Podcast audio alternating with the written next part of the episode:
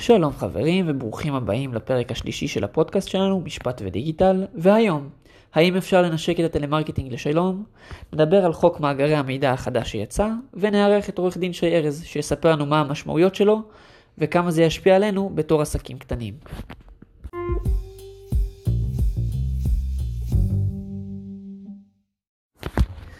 תשמע, עורך דין ארז, אה, היום בבוקר קמתי, העיר אותי עם טלפון. חברות ביטוח מנסות למכור לי הצעות, ביטוחים, עניינים. אתמול, לפני שהלכתי לישון, התקשרו אליי עוד שני חבר'ה, רצו לתת לי הלוואות, תקופת קורונה, עניינים. איך לעזאזל אני נפטר מכל הדברים האלה? אור, אכן, באמת אה, כולנו סחובים בימים האלה טלפונים והצעות והטרדות חוזרות ונשנות מעסקים שמנסים למכור לנו הלוואות, ביטוחים, כל דבר. אבל ישנה התפתחות מעניינת. הרשות להגנת הצרכן קיבלה אישור בנובמבר האחרון להקמת מאגר מיוחד שיקרא מאגר אל תתקשר אליי. מאגר שבו ייאספו שמות וטלפונים של צרכנים שאינם רוצים שיתקשרו אליהם. והחברות שעוסקות בטלמרקטינג יצטרכו לבדוק אה, לגבי המאגר מידע שלהם מי הם הצרכנים האלה, ואסור יהיה להם להתקשר אליהם.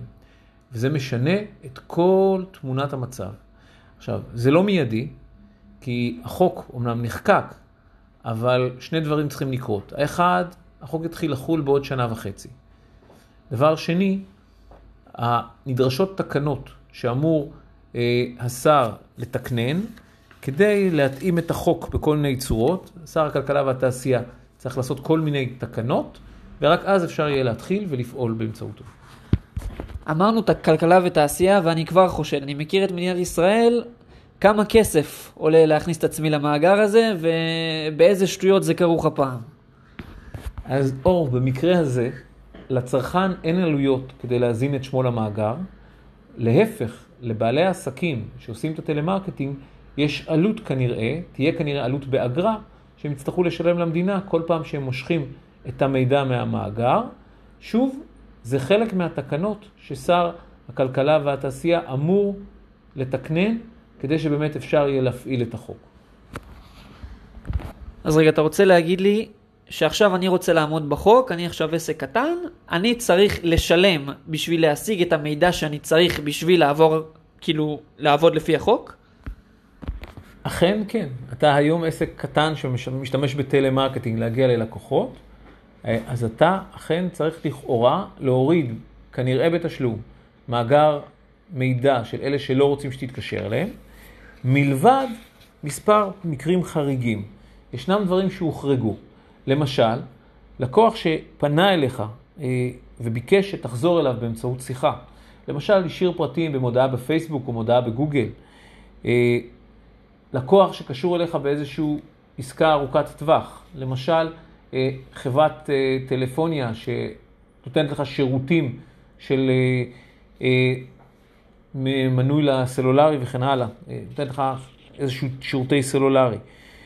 או איזשהו עסק שהצרכן נתן לו הסכמה עתידית, בכתב או בדרך מתועדת אחרת, לפנות אליו, וההסכמה הזאת תקפה למשך שנה. זאת אומרת, שיכול להיות שאדם יירשם אה, למודעה כזאת או אחרת או למבצע שיווק כזה או אחר, וייתן לך הסכמה למשך שנה לפנות אליו ולתת לו הצעות בתחום הזה או הזה. וזו הסכמה לגיטימית, כמובן שצריך יהיה לתעד אותה. הבעיה שהחוק הזה חושב ומדבר בצורה שמתאימה לחברות ביטוח, אה, לחברות אה, ענק למיניהם, כי להם יש מאגרי אה, מידע, להם יש מערכות טלפוניה מתקדמות, להם יש כלים לתעד. החוק לא חושב על העסק הקטן, על הצרכן הקטן, שכל פנייה אליו היא למעשה הגעה לסלולרי הפרטי שלו, או לטלפון ולקו הטלפון הקטן בחנותו, והוא לא בנוי להקליט כל שיחה, לתעד כל שיחה, הוא לא בנוי למעשה למה שהחוק כאן דורש ורוצה ממנו. זאת אומרת שאם עכשיו מישהו אמר לי, אה, תשמע, אה, אני רוצה את השירותים שלך, נגיד אני מתעניין בקורסים שאתה מציע. ואני אומר לו, תשמע, עם כל הכבוד, אני באמצע משהו, אני יכול לחזור אליך עוד דקה?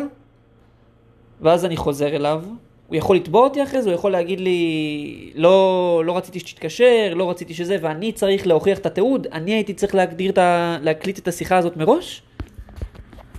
אכן כן. הבעיה כאן נמצאת בזה שהצרכן לפעמים פונה למספר הגופים, למספר אנשים, ובתום לב איננו זוכר שדיבר דווקא איתך. כי הוא דיבר עם חמש אה, מכללות שונות באותו יום, והוא לא זוכר שדווקא אליך הוא פנה טלפונית, ולכן הטלמרקטינג או השיחה שאתה התקשרת אליו מרגיזה אותו מאוד. ואז הוא בא ואומר, רבותיי, לא אישרתי, לא הסכמתי, מה פתאום אתה פונה אליי? אתה אומר לו, אתה התקשרת. הוא לא זוכר. ובדרך כלל, ועלול להיות מצב, שהאדם הזה יבוא ויפנה ויגיש טענה או תלונה לרשות להגנת הצרכן, או תביעה כזאת או אחרת, ובהתאם תיווצר בעיה. ולכן אתה צריך לתעד את הפניות האלה אליך. כי כשמישהו מתקשר אליך, לא ברור מעצם זה שהוא יתקשר, שהוא מבקש שתחזור אליו. להפך. יכול להיות שהוא יתקשר להתלונן ולהגיד לך, אני לא רוצה שתתקשר אליי יותר אף פעם. אחרי ששלחת לו איזשהו מכתב כזה או אחר, או בכל, מכל סיבה. ולכן אתה צריך לתעד מה קרה בשיחה. לתעד שהוא ביקש פנייה אליו. התיעוד הזה הוא כאשר מתקשרים אליך. תיעוד שני, במודעות באינטרנט, כאשר מישהו פונה, ועוד פעם, אתה צריך תיעוד והסכמה שלו, שיפנו אליו. עד היום ביקשנו הסכמה כזאת רק לדיבור או ל-SMSים. מהיום, או יותר נכון, לא מהיום, אלא מעוד שנה וחצי, כשהתקנות האלה ייכנסו לתוקפן, צריך לבקש גם הסכמה להרמת טלפון, לא רק ל-SMS או למייל. בקיצור, בתור uh, בעל עסק הפכתי עכשיו משווק להנהלת חשבונות, uh, להתחיל לשלם דברים למדינה, להתחיל לתעד כל דבר שיש. יש דרך לעצור את הדבר הזה? ראשית, הדרך לעצור את זה נמצאת בלובי צרכנים, בלובי עסקים גדול, שבא ואומר, רבותיי, אתם שוב מטילים עלינו, העוסקים הקטנים והבינוניים, עוד רגולציה ועוד תקנות ועוד הגבלות. שמונעות פעולה ומנציחות את המונופול של העסקים הגדולים והרציניים, שלהם יש כוח כלכלי גדול. וכאן, לצערנו, ארגוני העצמאים עדיין אינם מאוגדים ואינם מאורגנים מספיק כדי להפעיל את הלחץ הזה על הממשלה. כאשר ישנם מספר ארגונים שונים, עם אינטרסים אחרים ושונים לגמרי, שקשורים לעסקים קטנים, עסקים בינוניים, עסקים גדולים, הכוח של בעלי העסקים מול הממשלה ומול המחוקק הוא קטן יחסית. ואין חזית אחידה ואין הסכמה למה נכון ומה טוב ומה לא טוב. עכשיו, עד כאן אני בא ומדבר על מצוקת העסקים.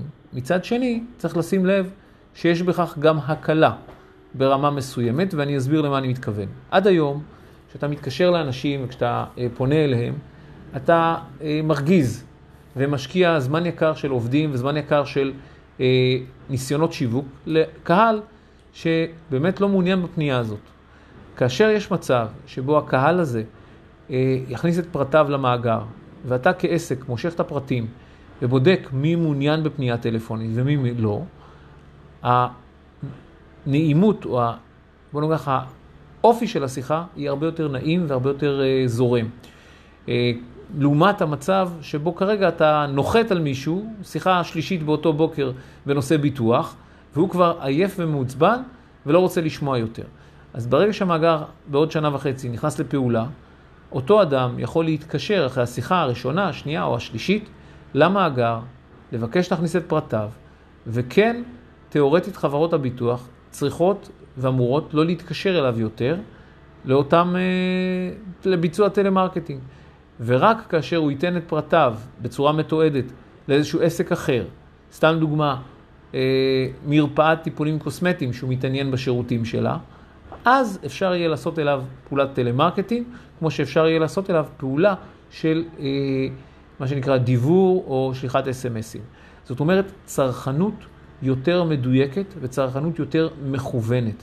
אתה כצרכן בוחר למי אתה מאשר לפנות אליך בכל אחת מהדרכים, ולא רק מקבל ים של פניות שממש מעצבנות אותך, ולכן כשמישהו פונה ובאמת אולי מציע משהו רציני, אתה כבר חסר סבלנות לחלוטין ומגיב בצורה עצבנית. ובנימה אופטימית זו נסיים את הפרק להיום. תודה רבה לכם שהאזנתם ומאחלים לכם שבוע טוב ושנה אזרחית חדשה נהדרת. להתראות.